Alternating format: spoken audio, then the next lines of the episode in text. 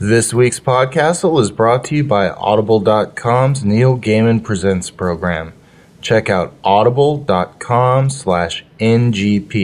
That's for Neil Gaiman Presents to receive a free audiobook download.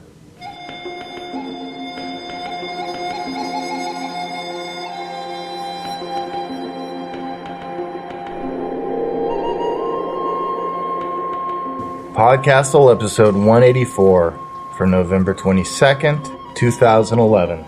Black Swan, White Swan by Eugie Foster. Rated R. Contains some sex and some profanity.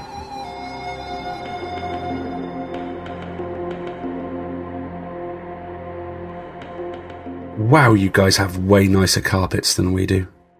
Way nicer decor too. And I'm reasonably certain your servants are alive.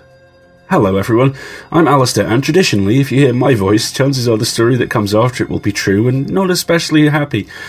I host Pseudopod normally, which is the horror sibling of the wonderful Podcastle, but I've been asked to pitch it a little here, and as ever, it's a pleasure to come visit. Firstly because Dave and Anna are, to my mind, two of the best editors in the business who are single-handedly and tirelessly educating me that there is such a thing as fantasy I really like, and secondly because they have really great complimentary coffee and cookies. So let's talk about Audible for a moment. Audible sell audiobooks for iPhones, Blackberries, Android devices, and normal desktop computers that don't let you pretend you're in an episode of a high-tech near-future punk TV show too. They have over 100,000 titles to choose from, and like the Cylons in Battlestar Galactica, they have a plan. That plan is to make some extremely great books available to you. And I'm about to say two magic words for a lot of people. Neil Gaiman.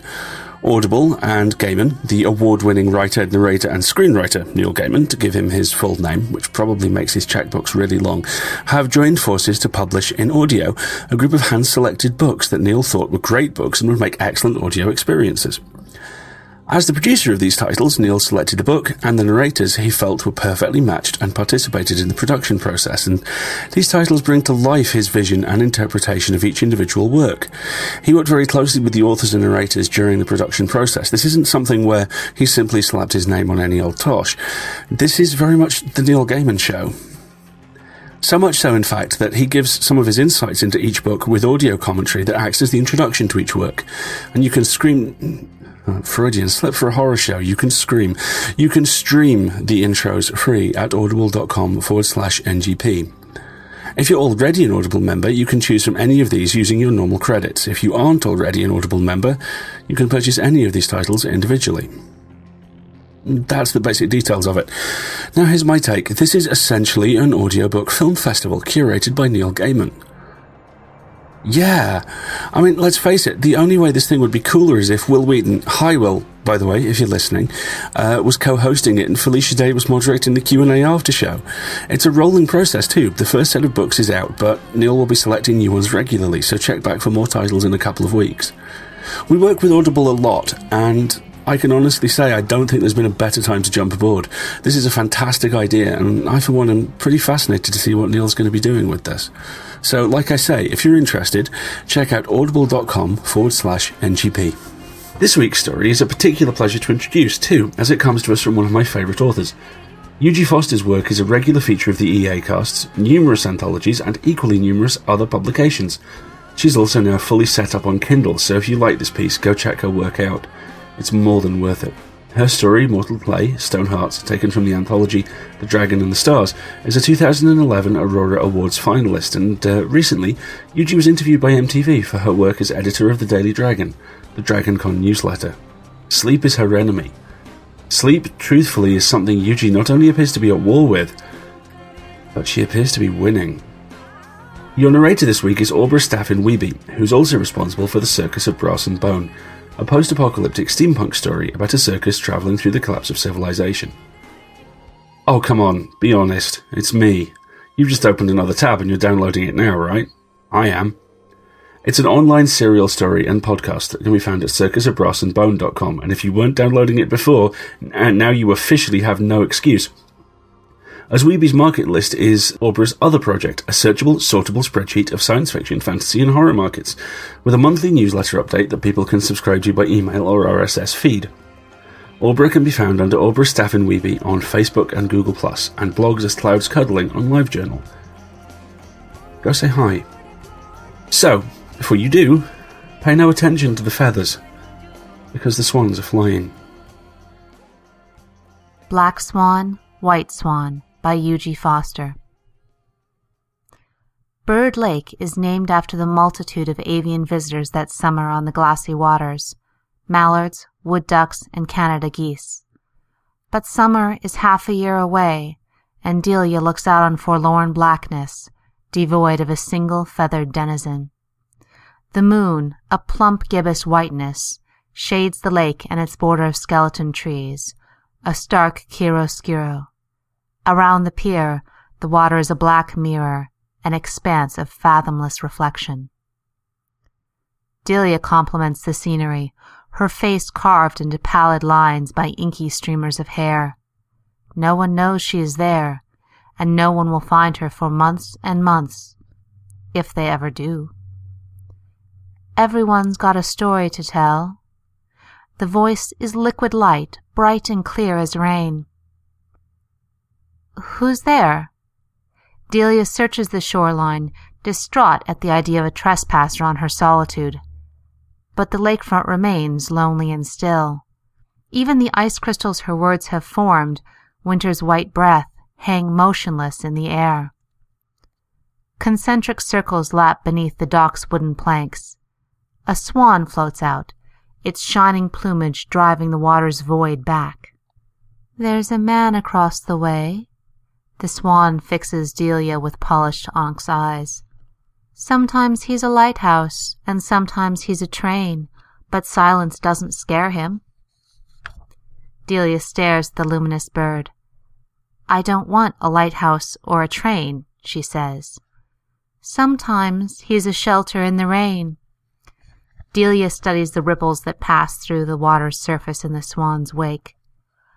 Don't shut the door. It puts walls around you. The swan dips its beak. Call me the ocean, and I'll change with the moon. You look right through me, but I can see the end of the storm. Stop it. Across the way there's a man who holds questions without asking. A little piece of heart to guard with a stone wall, the swan says, or a piece of heart guarded by stone walls. Let me in, and we can sing for nights. Go away. The swan warbles, a musical wow-wow-wow. The wild cry startles Delia, and she takes a step back. Her foot catches on a knot jutting from the weathered planks. She unbalances, arms pinwheeling. As she tips into the icy lake, the swan takes wing, arrowing into the sky with a sweep of white feathers. Black arms fold her to a black breast. The cold locks her lungs as water weights her limbs. Delia fights the embrace, even as she acknowledges her relief. When Delia opens her eyes, the white dazzles her, a sail of bleached feathers in a nest of silvery down. She blinks, and the white gains outlines and edges, a pristine bed with white sheets, pale walls, and a spotless floor. Welcome back. The man is a blot of shadow, cinereous dimension to subdue the light. The slide of sable hair, as it brushes his shoulders, fragments the whiteness into strands of gray and tan. The Carmen logo on his black t-shirt splashes words so bloody Delia can't read them. Instead, she rests her eyes on the whiteness of his arms, an underlayer of long-sleeved insulation. Even that dims the white, a thermal shirt textured with light-muting crisscrosses. Do you remember anything? He asks. I fell in the lake. Delia's voice is a broken bell, not the honey and cream she expected. That scares her more than the strange surroundings or the strange man. Her hand flies to her throat, only to be stayed by a tether of translucent tubing, embedded and taped to her arm. Calmly now. It's all right. The hypothermia sent you into cardiac arrest, but you're safe. His smile is bright and wide. My voice, she rasps. We had to intubate you. At her blank look, he explains. We had to insert an endotracheal tube to keep your airways clear. The soreness will pass in a few days. We? She whispers. Ben and I worked on you together. I'm Shay Gainsborough. A doctor. He nods. We looked for ID, but couldn't find any. What's your name? Delia's thoughts are a red needle in a cone of frost, sharp clarity in the fog. Adela, she lies. Adela Branta. Is there someone you'd like me to contact, Adela? I don't know. There is a face, rendered in a Monet haze, but nothing else. His brow creases. Can you remember your address or phone number, your parents? No. Selective amnesia is not uncommon in cases like yours. Try not to be distressed. Recall usually returns in time. She is not distressed. Should she be? Do you know if you have any allergies or are taking any medications? Delia recollects white tablets that make her queasy and blue ones that force her to sleep, Celexa and Clonopin. But Adela doesn't need psychotropics. Adela wouldn't be bullied into taking medicines she doesn't want to. She shakes her head.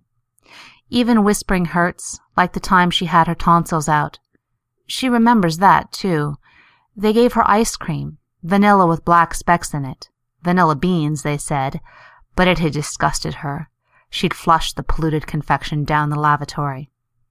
But then, Adela doesn't like vanilla ice cream. Adela likes chocolate. Or maybe mint chocolate chip. Are you hungry? He asks. Would you like some broth? She nods, suddenly craving. Although not food, she wants heat and color. He returns with a wooden tray and a pastel blue bowl. The broth is topaz au jus and tastes of salt and savory. He sits attendance on her, watching her eat and making conversation. One-sided entertainment, her eating, his chit-chat. There's a quality to Shay Gainsborough's eyes. They're a silvery gray, like the sky after it rains. Now you're awake and eating on your own. The IV can come out tomorrow. You should know. You've been in a coma for a few days. Delia blinks at the news. When I pulled you from the lake, I thought you were dead, but there's always a chance with hypothermia. Ben wanted to chopper you to the hospital, but I had emergency defib equipment here. Once we got you stabilized, it was safer not to move you. Ben airlifted in the supplies I needed, and we set up a little ICU for you. Delia swallows a final spoonful of broth. Where am I? She whispers. Not far from where you fell in. I live on the other side of the lake. Delia remembers the swan's words. Lighthouse and train. He takes away the tray and bowl and leaves her alone in the white nest. Hours pass and she can't sleep. The tube in her arm itches, and besides, she's been asleep for days. Delia would have put up with the nuisance and the discomfort, lying there wide-eyed and wakeful. Adela is less forbearing. She peels away the medical tape, grimacing at the smart, and tugs the catheter from her vein. The pinprick hole seeps blood, but stops when she presses a wad of tissue to it. Standing, she is Delia again, uncertain as she wavers on her feet. Dizzy and weak, she's also mortified by the hospital gown with the immodest gape in the back. Then again, the good doctor undoubtedly put her in it, so he's seen whatever there was for modesty to protect. Adela yanks off the ugly gown, leaving it in a puddle at her feet. Briefly, she contemplates the sheet. The notion of playing the heroine, draped dramatically in bed linen, appeals. Nevertheless, she is tired of white. She wanders out, bold in her nakedness. The hallway is full of shadows. Adela dresses herself in those instead, reveling in the luxury of a black cloak draped over bare limbs. An edge of light pierces her mantle, seepage from the gap between door and carpet. Drawn to it, Adela pads on bare feet to push it open. At his desk, Shay Gainsborough is startled by her entrance, the glass of amber fluid half raised to his lips. A second passes, and his arm remembers what it was about. He downs the liquor, but his eyes on her never flicker. Empty tumbler set aside, he does nothing, says nothing. Adela slinks in, no longer weak or dizzy, even when she feels her garment of shadows leeching off. His bed is wide and lush, the antithesis of her narrow white one. The comforter is a sleek maroon, the sheets burgundy. Slipping into it is like submerging in a velvety Merlot, and is intoxicating. "I can't sleep," she whispers through her cracked throat. He stands when she reclines, nestled in yards of wine-dark cloth, and joins her. He tastes of bourbon and the raw tang of heavy mist lying over still water. When he would be tender, she bites him, raking her teeth across his shoulder. He swears, and she laughs. All gentleness gone, he pinions her, taking her roughly. Adela glories in his fury, excited by it. She arches to meet him as he plunges through her. Although her eyes are open, a curtain blinks down, and she is engulfed by darkness. When Delia opens her eyes, she is in her white nest, blinded by the morning sun. She is ashamed, lying naked between the sheets, and isn't sure why. On her pillow is a long black feather. She regards it, confused, and runs the airy vein through her fingers. A knock sounds, and she drags the sheet to her chin, tucking the black feather under her pillow. Dr. Gainsborough enters without her invitation. He hefts a traditional doctor's bag in one hand. Draped over the other is a spill of creamy cloth.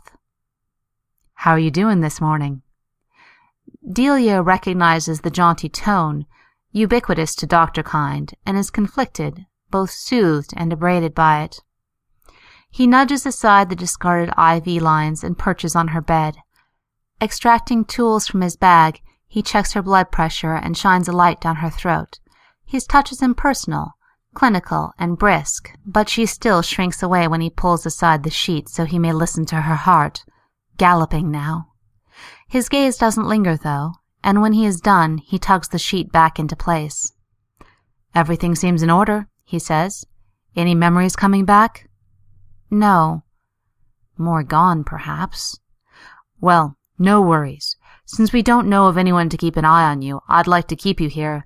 That is, unless you'd rather convalesce in hospital?" Delia shakes her head. "Throat still hurts? Would you like some anesthetic spray? No?" She's anxious about her voice, knows the risk is greater that she will damage it if she can't feel chafed nerves. "I brought you a dress. It belonged to my ex, I'm afraid. I hope you don't mind." Delia shrugs. "I'm making omelets. Would you like breakfast in bed, or do you feel strong enough to get up?" There is a sardonic note to his voice that she doesn't understand. "I can come down," she whispers. He departs to whisk eggs. The dress is pretty, soft against her skin, with swirling skirts and flowing sleeves. The aroma of fresh coffee and warm bread lures her out. In a high-ceilinged room with French doors that overlook the lake, a baby grand piano basks in a beam of sunlight. Forgetting her hunger, Delia drifts to the inviting bench and lifts the keyboard cover. She remembers this. Satin-finished keys beneath her fingers, the surge of notes in her head. She plays. Ravel, isn't it? Dr. Gainsborough leans against the entranceway, wearing a novelty apron patterned like a lab coat. Delia snatches back her hands, face aflame. "Please, don't stop." To her chagrin, he parks himself beside her. He splays his fingers on the keyboard and echoes her truncated Pavane de la Belle au Bois Dormant, except the duet arrangement. She knows this version as well as the solo. Her hands steal to the keys. Delia can no more refrain from playing the counterpart than she can stop her own blood. The piece is short, only 20 measures. He begins Petit Pousse, the next composition in the suite, and she is compelled to join in. Halfway through, he disconcerts her by jumping to his feet. Crap, the rolls! He's off and running as she stares. Belatedly, she smells burning. A miniature breaker of discolored air billows in from the kitchen. The smoke alarm shrills, tardy and unhelpful. Hands over her ears, Delia hurries toward the commotion, though it feels unnatural to do so. In a room of stainless steel and gleaming ceramic, Dr. Gainsborough utters a stream of profanity as blue as the air, coughing between breaths. The oven fan whirs, adding its din to the noise pollution, ineffectual despite its racket. A Pyrex baking pan tilts precariously into the sink, its contents exuding a column of smoke, while the doctor waves a towel to dissipate it. It is a futile crusade. Delia wants to cower, bolt, and burst into tears, but Adela will not let her. As though prescient, she knows to rummage in the adjoining pantry for the broom. It is a high-end model, heavy, with a rubber handle and an attached dustpan. Adela eschews the comfort grip and chokes low, whacking the smoke alarm. Her swing produces a gratifying crunch, and the alarm tips from its spot on the ceiling, dangling from a solitary yellow wire. More importantly, it shuts up. As she deals with the vexing alarm, Dr. Gainsborough has gained ground in his own campaign. He's flung open the window over the sink and started the ceiling fan, adding its whirling blades to his smoke-dispersing arsenal. Holding her breath, Adela dashes to the sink and turns on the faucet, dousing the still smoldering buns. With the bread extinguished, the crisis is over, and Delia resurfaces. She giggles, and regrets it. Smoke scours her lungs, and she doubles over, racked by coughs. Dr. Gainsborough swears. He half-carries her through the piano room, the French doors, and onto a wooden deck. He abandons her to gasp on a deck chair while he darts back in. He returns with a glass of water, and an olive cylinder, an oxygen tank. Delia accepts the water, but when he begins tweaking metal knobs, she stays him. "I'm fine," she rasps. "You aspirated a lungful of lake water, and now smoke," he protests. Where Delia might have capitulated, Adela is adamant. She shakes her head, and when the doctor seems determined to ignore her, she surges to her feet. "I said I'm fine!" Delia is aghast at her outburst, and immediately bereft. Adela has abandoned her. But at least Dr. Gainsborough has stopped unraveling plastic tubing. She quails and turns her back on his scrutiny. The lake view is breathtaking. Sunlight skims the water, dancing a fairy ballet on the wave tips. "I'm sorry," she says, "but I can't bear being all wound up in those. Please don't make me." Delia shivers, feeling winter's nip for the first time. Behind her, Dr. Gainsborough approaches and begins rubbing her arms. His touch is electric and unnerving. "I'm losing physician points left and right," he says. "Smoke inhalation, and now making you stand out here in the cold." "I'll probably catch pneumonia and die," she says, "and all the other doctors won't let you join in their reindeer games." He chuckles. "Reindeer games aren't what they're made out to be. Why don't we go inside? I think the place might be aired by now." She turns, and he is closer than she expected, close enough to make out the individual hairs of his 5 o'clock shadow. Delia blushes and backs away. His expression flashes from cool disbelief to tender warmth in the span of a blink. She sidles past, face burning. Within, there is a residual aroma of carbonized dough, but it is tolerable. He goes to close the doors and windows. "It puts walls around you," and she creeps straight through into the kitchen and begins scraping the soggy lumps of burned bread down the disposal. "You don't have to do that." Delia flinches and hopes he didn't notice. "I don't mind. I can finish making breakfast if you like." "That has to be the nicest way. Someone's told me they're afraid my cooking will burn the house down." She offers him a shy smile. "Do people tell you that often?" He winks. "Oh, all the time." He retrieves a package of Danish from the refrigerator while she tips the well-scrambled eggs into a skillet. They partner well in the kitchen. Anticipating her, he hands her spatula and plates, and she is likewise attuned to him, thoughtfully clearing off counterspace so he may apportion the pastry. The breakfast table is a harmonious tableau. Their conversation is undemanding. The weather, the food, the lake. He watches her eat, but his gaze doesn't discomfit her. Rather, she is flattered. Even when he gives her a pair of yellow pills, she is only curious. "Antibiotics," he explains. "I'd like you to take them for 7 more days." Obedient, she swallows them. As reward, he clears the table and loads the dishwasher. He works. She strays to the piano, drawn to the promise of song held inside the burnished wooden frame. To the accompanying clatter of flatware in the background, she plays. Not Ravel this time, but Tchaikovsky, a composition of water and sky. Enthralled to the piano, she doesn't hear when he comes in, becomes aware of his warmth at her back only during the coda.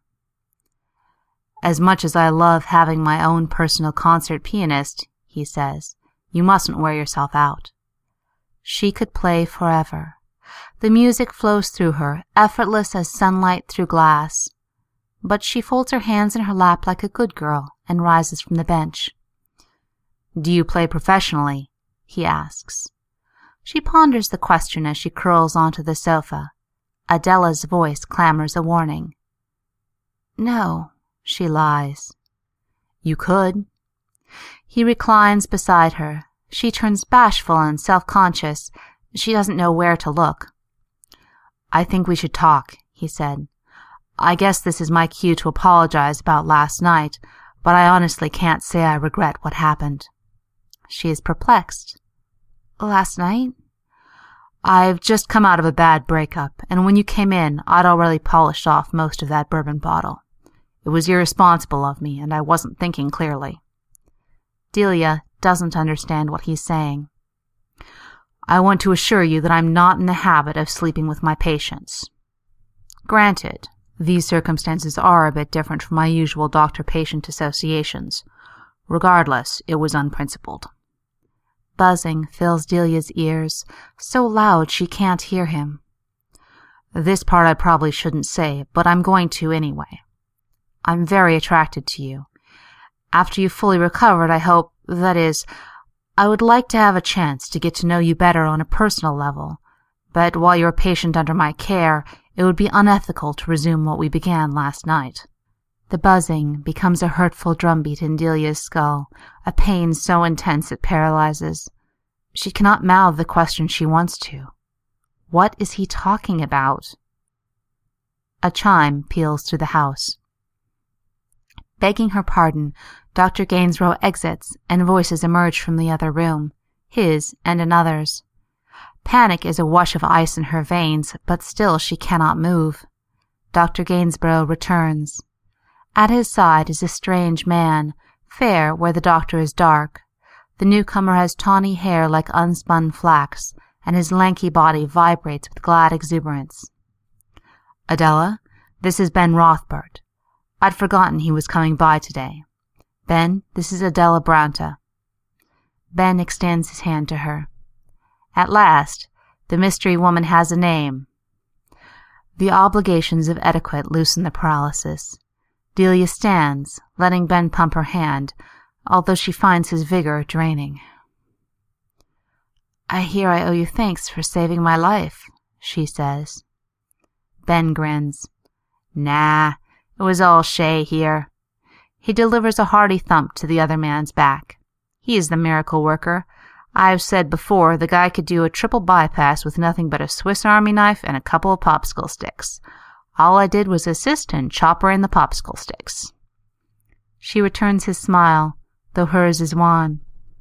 Well, this ex-popsicle appreciates it. The room becomes a jitter of monocular flatness. Delia sways. The morning's events and her off-on-off migraine have frazzled her, and she is abruptly exhausted. Dr. Gainsborough lays a steadying hand on her shoulder. "Whoops! What did I tell you about taking it easy? It's officially nap time for you. Let's get you back to bed." He leads her to her room and tucks her in. She is asleep before he leaves. Delia's dreamscape is a collage of movement and color. She waltzes in a ballroom, the belle of the party. But her dress bleeds, drenched in a patina of viscous red. A disembodied voice shouts at her missteps. Cigarette smoke mingles with the flailing whiplash of plastic hoses attached to an apparatus of clamps and nozzles. The dance becomes a tortured reel. She is a marionette. The puppeteer stretches her over a piano soundboard and pounds out a melody. Each note batters, forcing its way into her body until she is torn by the forte piston of hammer on wire, but the wounds are inside where they don't show.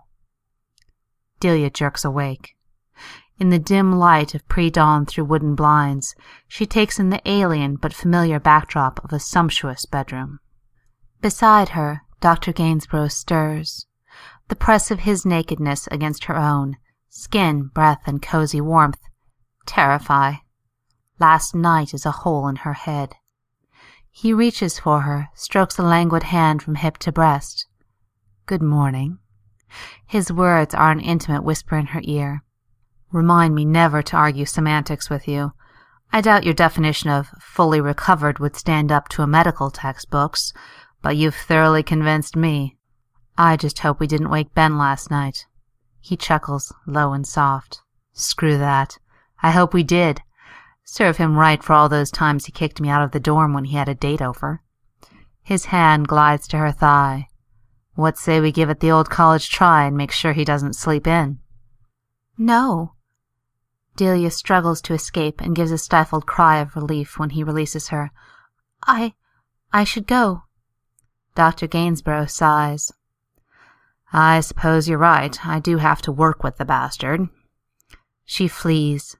When she achieves the false security of her white nest, she crumples. Her tears saturate the pillow, but although sobs rack her with the force of machine-gun strafe, she makes no sound. She cannot remember why, but it is a rule. If she cries, it must be silent. When she is empty of tears, Delia wraps a sheet around her shoulders and locks herself in the cool elegance of the guest bathroom. As the shower spits a waterfall of steam, she confronts the red-eyed woman in the mirror. You're going insane, her reflection informs her. Stark raving batty. And also, you've got feathers. Bewildered, Delia combs several black feathers from her hair. They aren't as long as the one she found yesterday, but there are more. She counts 5 and pulls a final quill free. 6. Peering close, she probes the line of her part. At her scalp, a row of black pin feathers protrudes from delicate sheaths. Nonplussed, she retreats from the mirror. In the shower, curls of pubic hair swirl down the drain, leaving behind fluffy black down between her legs. The soap catches on the underside of her arms, and her fingertips discover the bristling points of feather follicles pushing through. She knows these developments should alarm her, but instead she's eased. Feathers are the finest insulation. There's a white terry cloth robe hanging on the door, a man's. On her, its hem brushes the ground, and she must roll up the sleeves to find her hands. Still, it is better than a sheet. Emerging from the bathroom, she hears voices in heated discussion. You fucked her. Ben, astonished and indignant. What about Lydia? Of the three of us, you, me, and your sister, you're the only one still chasing that dream. Lydia and me, we're through. But you don't know anything about this woman. Sure, she's hot, but who is she? Don't you find this amnesia line awfully convenient? Damsel in distress with no one to turn to, nowhere to go. It's got Scam the Millionaire stamped all over it. Delia is sure the thud of her heart will give her away. Of course, Dr. Gainsborough's voice is mocking. How could I not see it? The drowning and hypothermia, the cardiac arrest. She was after my money all along. Okay, I'll give you far-fetched there, but just think about what you're doing. Doctors do not sleep with patients. You know the ethics committee would go apeshit. They'd revoke your medical license faster than you could say media feeding frenzy. She could sue you, or worse, blackmail you. It's not like that. Ben, I think Adele is the one. My feelings for her are more intense than anything I ever felt for Lydia while we were dating. You've known this woman for less than a week, and she was in a coma for most of it. I know, but there's a genuine innocence about her that's just so poignant and so real. She has this sort of fragile, graceful way of moving that knocks me loopy. When I'm around her, all I want to do is protect her.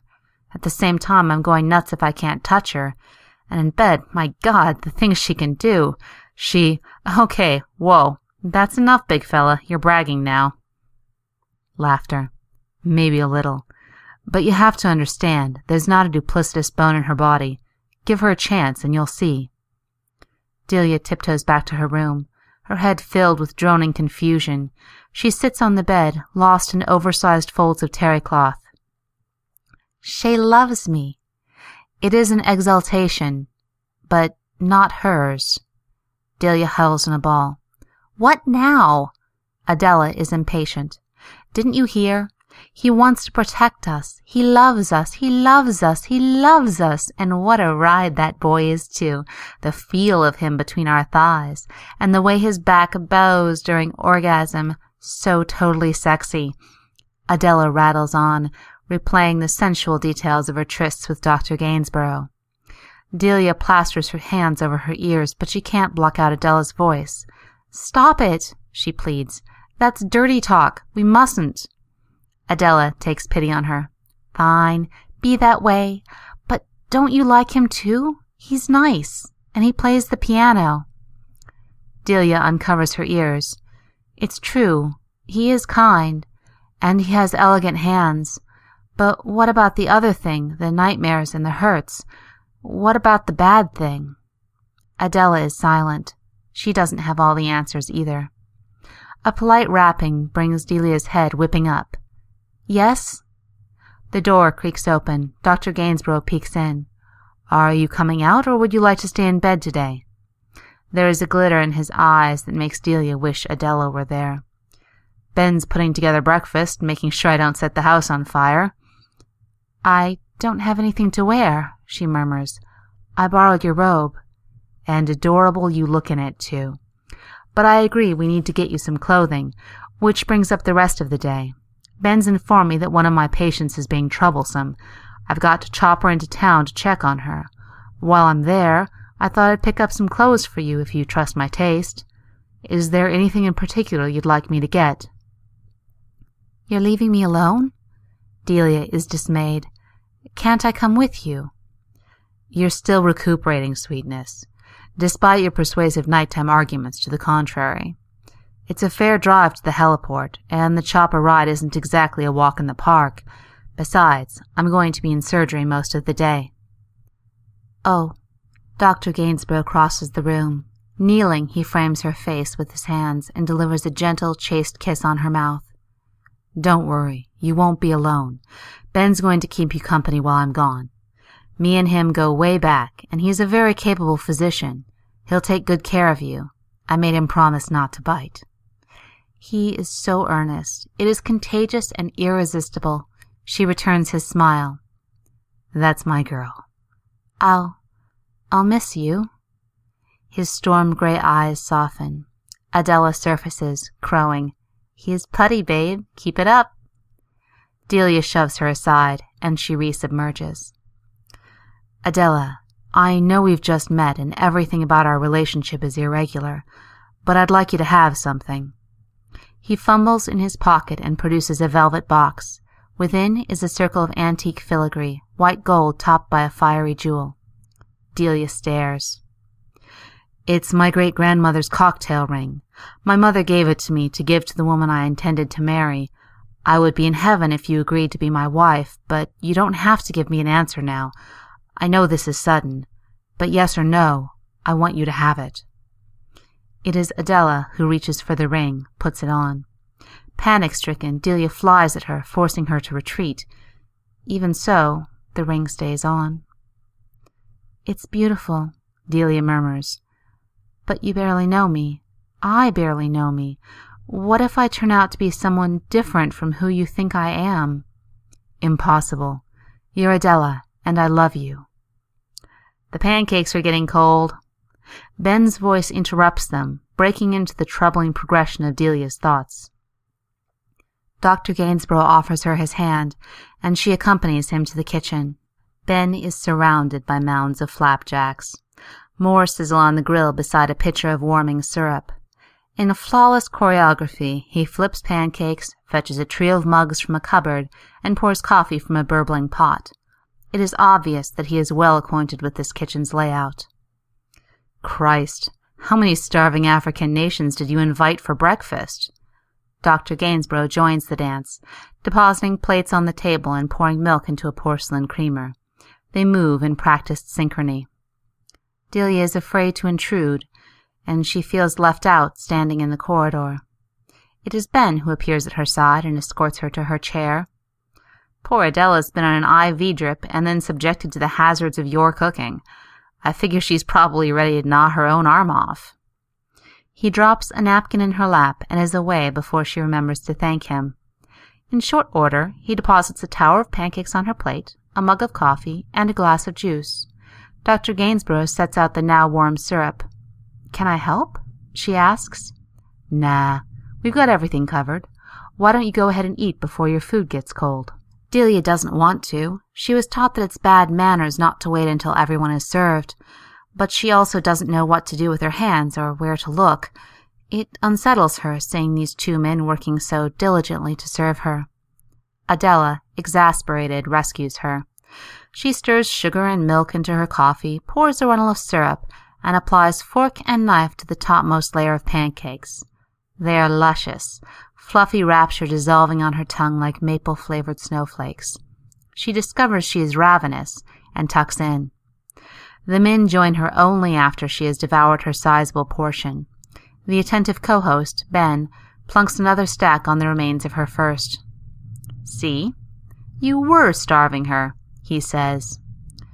"Not true," Adela protests around a mouthful. "It's these pancakes. They're amazing. Best I've ever had. They should be illegal."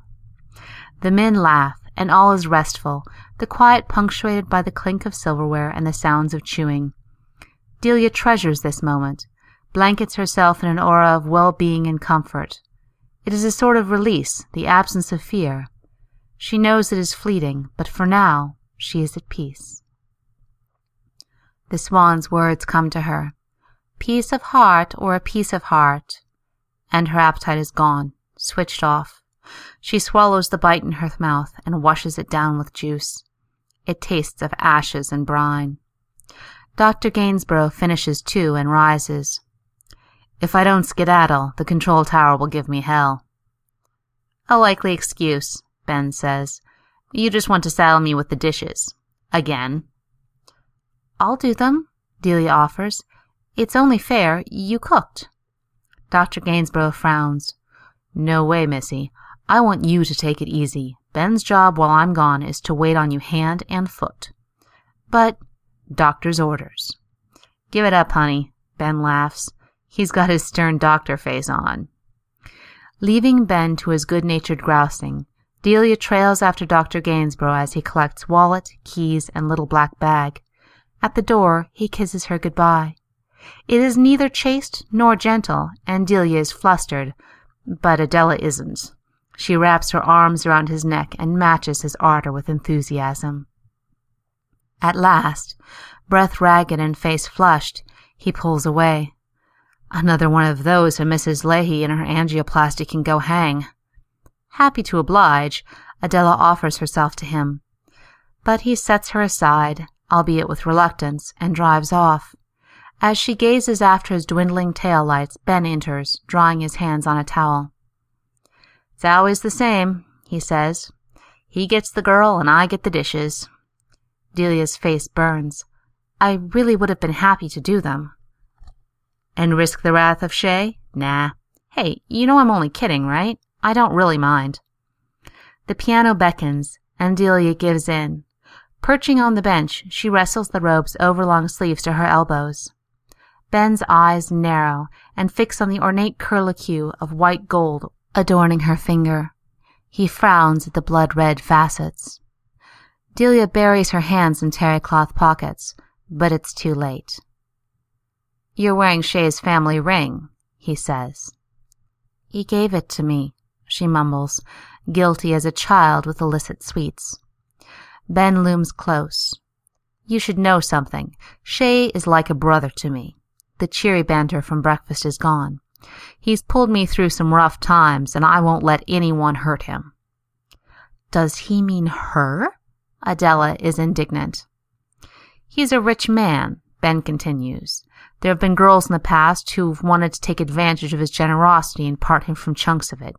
He's been nicer about it than I would have been." "What would you have done?" Adela asks, seething.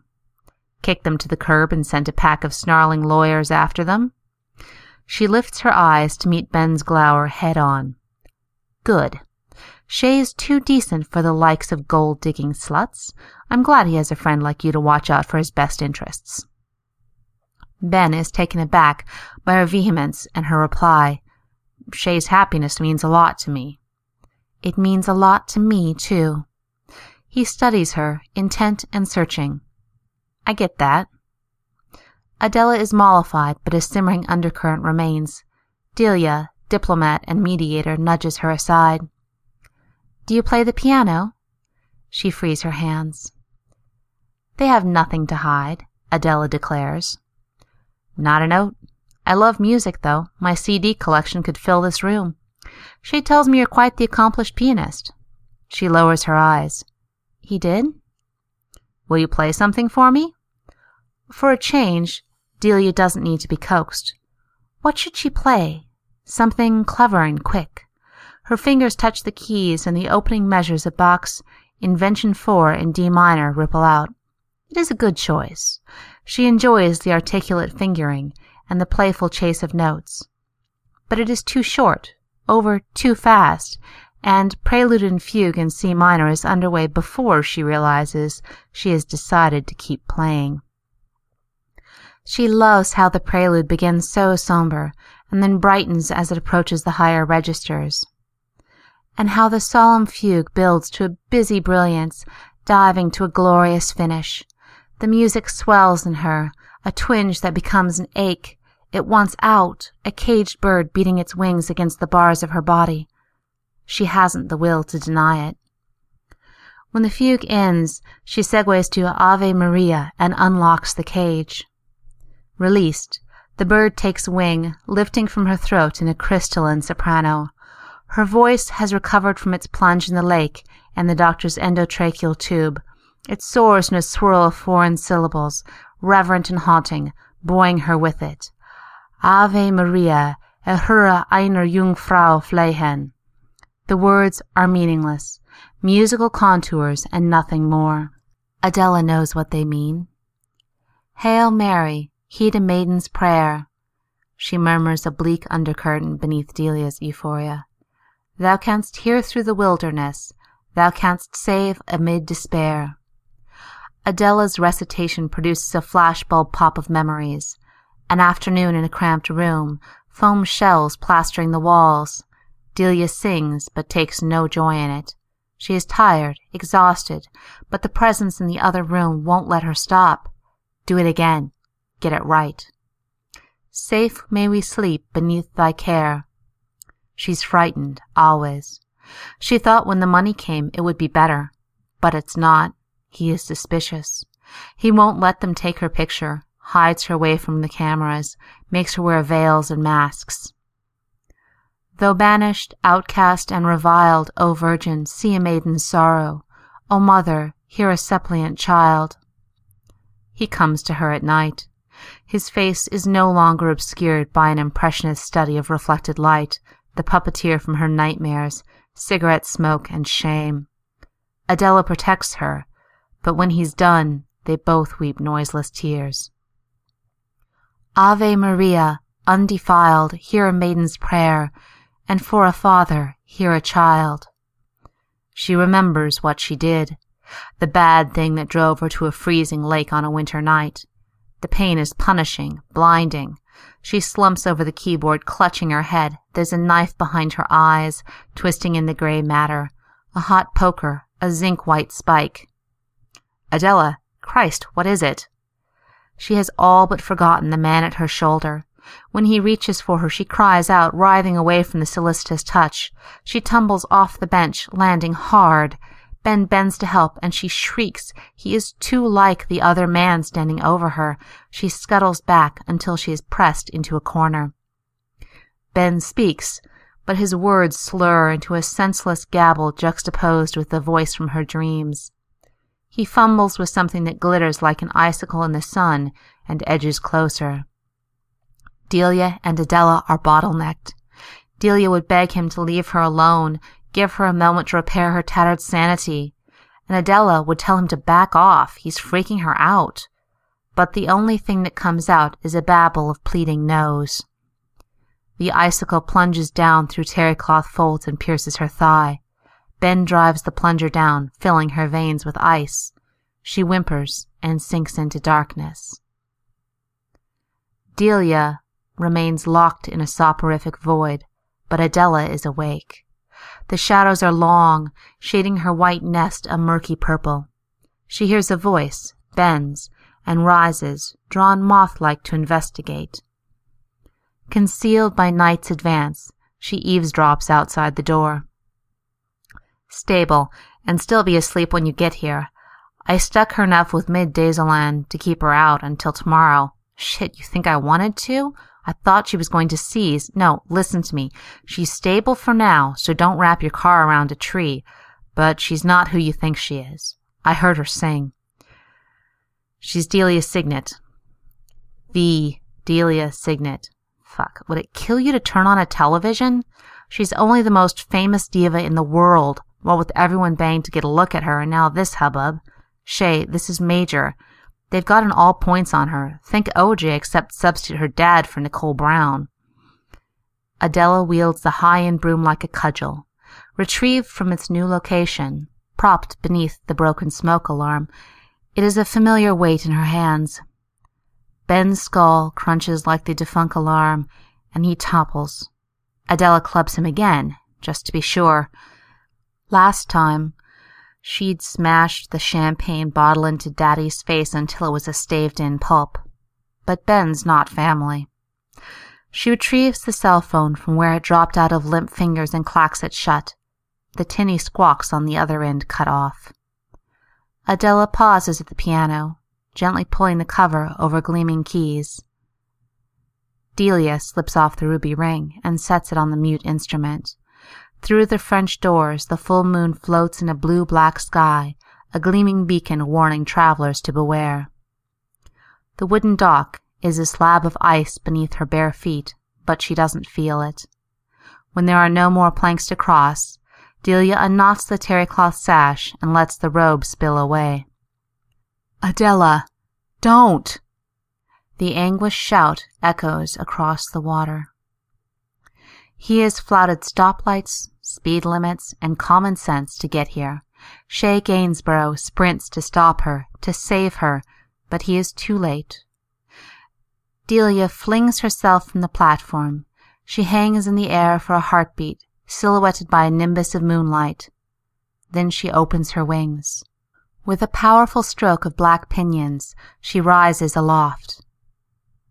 A white swan swoops to meet her, matching her beat for beat, and the two swans, one black, one white, soar across the lake. They look back once, in unison, at the dwindling figure on the dock. The man falls to his knees, his face lifted, his features twist as he calls to them. They vanish into the night sky. A melody drifts to the grieving man, a duet. Delia and Adela's song is a threnody of heartbreak, despair, and sorrow, and then it, too, is gone.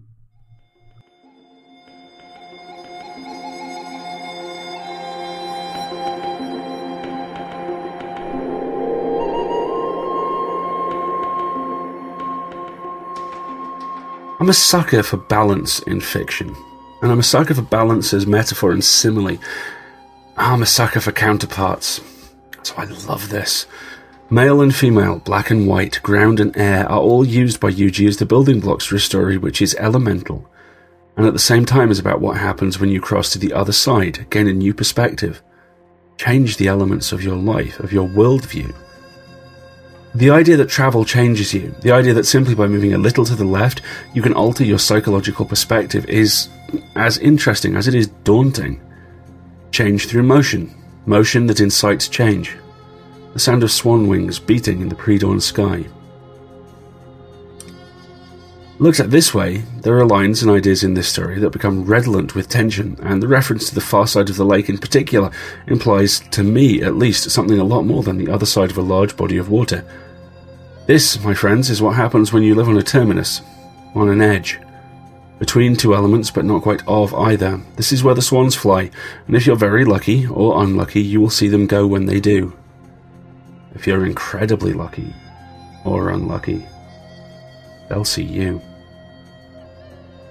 The rules are different here on the edge. Metaphor becomes motion, and motion becomes agenda, and the end result is a story which is as mercurial and changeable, as graceful and as dangerous and as full of motion contained, for now, as the swans themselves. This is the sort of fantasy I'm growing to love. Metaphor combining with action to create a skewed view of the world so subtle you don't know it's skewed until it's far too late. This is, to paraphrase Morpheus, the world being pulled over your eyes by a superb writer. And I absolutely love it. Anyway, that's quite enough from me, so I'm going to hand you over to your incomparable, fearless co-leader, Mr. David Aloysius Thompson, first Sky Marshal of the Middle Americas. Thanks for having me, Dave. Just, you probably want to refresh the cookie plate, okay? Just saying. Hey, thanks, Al. Great to have you here again, man. Just get your hands away from those cookies, unless you want this to turn into a real Pseudopod episode. Okay, let's hit feedback for CSE Cooney's Braiding the Ghosts, read by Kara Grace. Generally, despite the dead cat, you all seem to really enjoy it. Max said it was a magnificent story. I was entirely absorbed in this world where non-corporeal ghosts can manipulate corporeal objects, including the living. A twisted tale of love, hate, sex, and haunted houses. Does it get any better? Fire Turtle said, honestly, I was able to get over the wholesale kitty slaughter and enjoy the story a whole heck of a lot. I really got lost in there. When it ended, I was totally taken aback that I had forgotten I was just listening to Podcastle and not one of my Audible books. Yay for the way cool ghost story. You guys rock. Thanks very much for those comments. We'd love to hear what you thought about this week's story, so please sign up at forum.escapeartist.net and say hi. That's our show for this week. We hope you enjoyed it. Podcastle is made up of assistant editor Ann Leckie, sound producer Peter Wood, forum mages Talia and Aussie Cat, co-host Alistair Stewart, and your graceful and graceless editors, Anna Schwind and myself. On behalf of all of us, I'd like to thank you for letting us share another story with you. We'll be back in 1 week with a story about love and death by Silvia Morena Garcia. Until then, keep on dancing. We'll see you next time. Podcastle is a production of Escape Artists Incorporated and is distributed on a Creative Commons Attribution Non-Commercial No Derivatives license. Share it, but don't change it or sell it.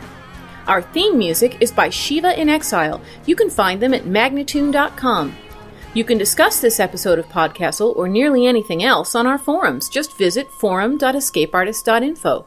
And if you like science fiction or horror, be sure to visit our sister podcasts, Escape Pod and Pseudopod. And if you enjoyed this episode, tell a friend, or post to your blog about it, or consider donating via the PayPal link on our site. Joan Crawford said, love is a fire, but whether it is going to warm your hearth or burn down your house, you can never tell.